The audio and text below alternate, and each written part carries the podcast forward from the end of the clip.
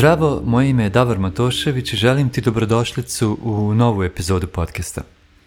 Ovu epizodu snimam ti u nedjelju, nakon što sam proveo cijelu subotu i nedjelju odmarajući pretežno, radeći jako malo stvari, eventualno sam prošetao, a ostatak vremena sam ležao na krevetu, gledao neke serije, filmove, ustao koji put da jedem, pa se opet vratio u krevet, par puta zaspao i naravno na večer opet zaspao.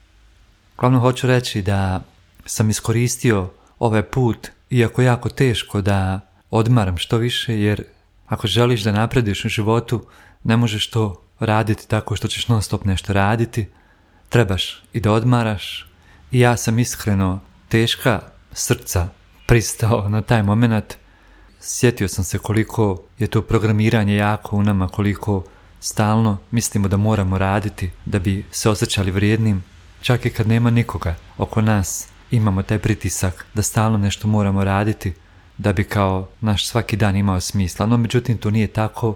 Naš svaki dan će imati smisla tek kada zadovoljimo svoje osnovne potrebe. A ja sam recimo ove sedmice osjećao, to jest ovog vikenda osjećao da stvarno trebam da se odmaram i to sam na kraju sebi priuštio i mogu ti reći da sam jako sretan radi toga i, i na neki način osjetim kao da sam zagrlio to svoje unutrašnje dijete i pružio mu tačno ono što mu treba.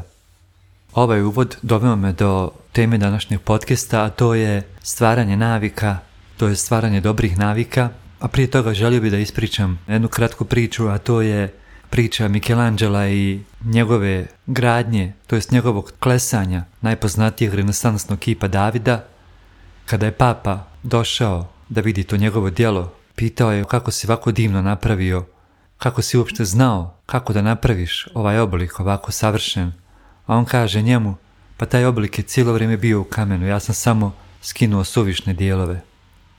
Jako interesantna priča, jako nekako metaforična i može da se primjeni na ono što želim danas da ti kažem, a to je da ako trenutno želiš da unaprediš svoj život tako što misliš da trebaš stalno neke nove navike, neke dobre nove navike da uvodiš, sigurno jesi na pravom putu, ali želim da te podsjetim da u isto vrijeme dok radiš i dok svi radimo na tim novim navikama trebamo da se sjetimo da, da bi te nove navike nas povele naprijed tamo gdje mi želimo stići moramo prvo da se riješimo ni starih navika.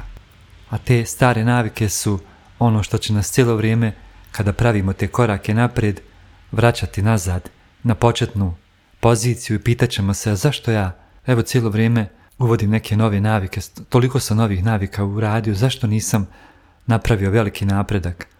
Pa baš zato što nisi i zato što nismo uklonili ove stare navike koje nas kao sidro povlače nazad i ne daju nam da krenemo naprijed.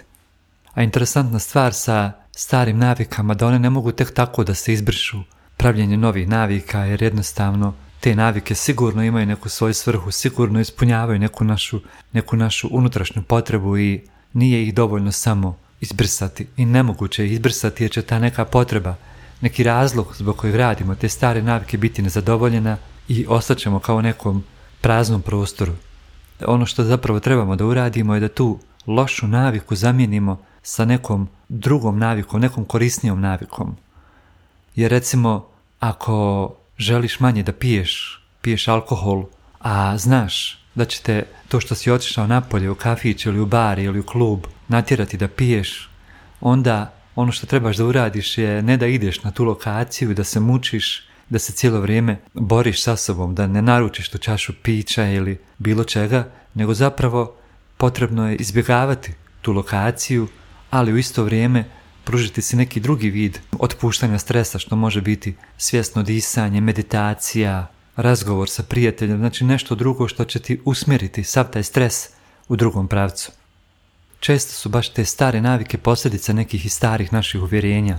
I sad ako na njih pokušavaš da nabaciš nove navike, nećeš nikako moći da dođeš do nekog ostvarenja cilja zato što nećeš biti svjestan da su ti one stare navike, to je staro uvjerenja i dalje tu prisutna. To bi bilo isto kao da obučeš na sebe potkošulju, pa zatim majicu, pa zatim džemper, pa zatim kaput i to su recimo sad tvoje stare navike. Sad ti hoćeš da izgradiš nove navike, da ti bude još ugodnije u životu, a ti nisi skinuo tu majicu i tu potkošulju i taj kaput i džemper, nego si počeo na to sve što već imaš na sebi da oblačiš novu majicu, novi džemper, novu košulju.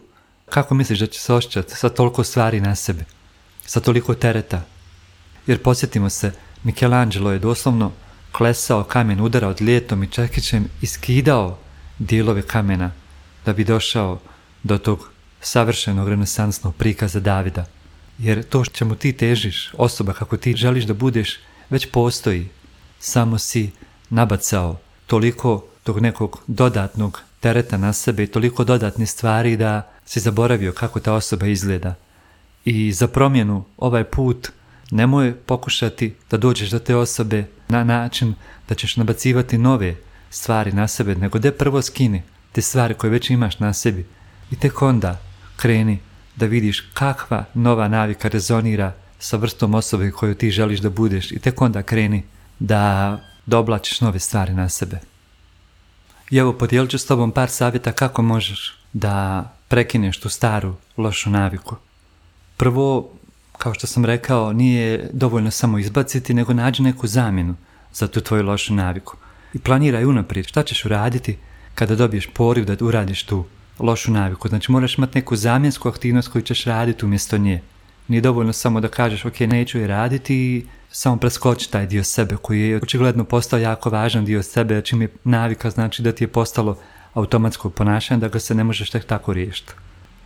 Onda zatim možeš da izbaciš što više okidača koji te posjećaju na tu aktivnost oko sebe. Kao što sam rekao malo prije. I recimo ako pušiš kada piješ, onda nemoj ići u bar jer znaš da ćeš biti triggerovan da pušiš još više. Ili ako jedeš slatko kada si u kući, onda jednostavno izbaci svo slatko iz kuće i riješi se te u napasti, jel? Ili recimo ako je prva stvar koju kada sjedneš na krevet da uzmeš daljinski da upališ TV, onda što možeš uraditi, uzeti taj daljinski, odnijeti ga u skroz drugu sobu da ti uopšte ne bude tu na vidiku, tako da kad sjedneš na taj kauč, imaš manje ti distrakcija, zapravo da imaš onda možda pored uzmeš neku knjigu.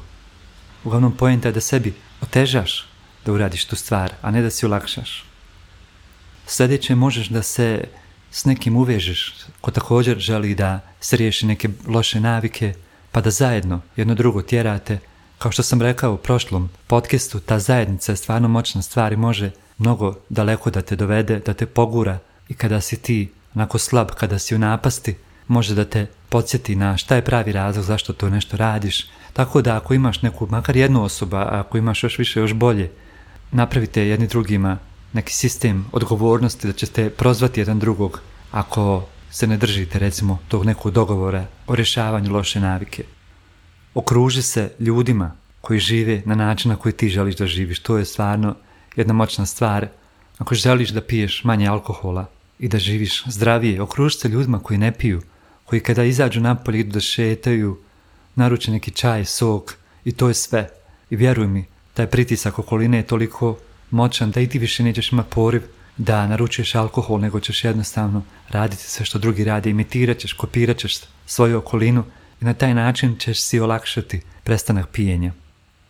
Još jedna stvar je vizualiziraj sebe kako uspijevaš, zažmiri i gledaj kako si već na cilju, kako si već ta osoba koja je ne radi više tu lošu naviku i pogledaj tačno, vizualiziraj tačno šta radi ta osoba koja više nema tu lošu naviku kako se ponaša, kako se osjeća, kako izgleda, kako komunicira s drugim ljudima i osjeti kako već postaješ ta osoba. Ne moraš biti neko drugi da bi se riješio loše navike. Samo se sjeti starog sebe, kakav si bio ti prije nego što si radio to što sada smatraš svojom lošom navikom, jer nisi uvijek imao u svom životu. Postojale su dijelovi tvojeg života kada to nisi radio. Sjeti se osobe kako si bio, kada nisi bio rob te navike, vidi šta je to danas što ti može pomoći da opet se povežeš sa tim dijelom sebe, jer ti to već sve znaš, samo trebaš da se sjetiš. I za kraj planiraj šta ćeš raditi kada posrneš. Vjeruj mi, svi mi posrnemo, evo ja sam često posrnem, ali imam neke taktike, imam strategije koje ću raditi kada posrnem. Kada se znači zezneš, kada preskočiš vježbanje, rekao si da ćeš otići kad jedeš lošu hranu, opet najeo se slatkiša, rekao se da nećeš danas, ili si prespavao, to te ne čini lošom osobom, jednostavno te čini čovjekom. I mi smo ljudi, dobrodošli u ljudski klub, šta da ti kažem. Ima nas još, nisi sam, nisi sama. Tako da, mjesto da sebe ubiješ u pojam zato što nisi otišao i uradio ono što si rekao ćeš raditi, napravi neki plan. Svi mi skrenemo s puta, s kursa, ali opet skontaj šta ćeš da uradiš idući put kada ti se desi da skreneš sa tog puta i kada ne uradiš ono što si rekao da hoćeš da uradiš.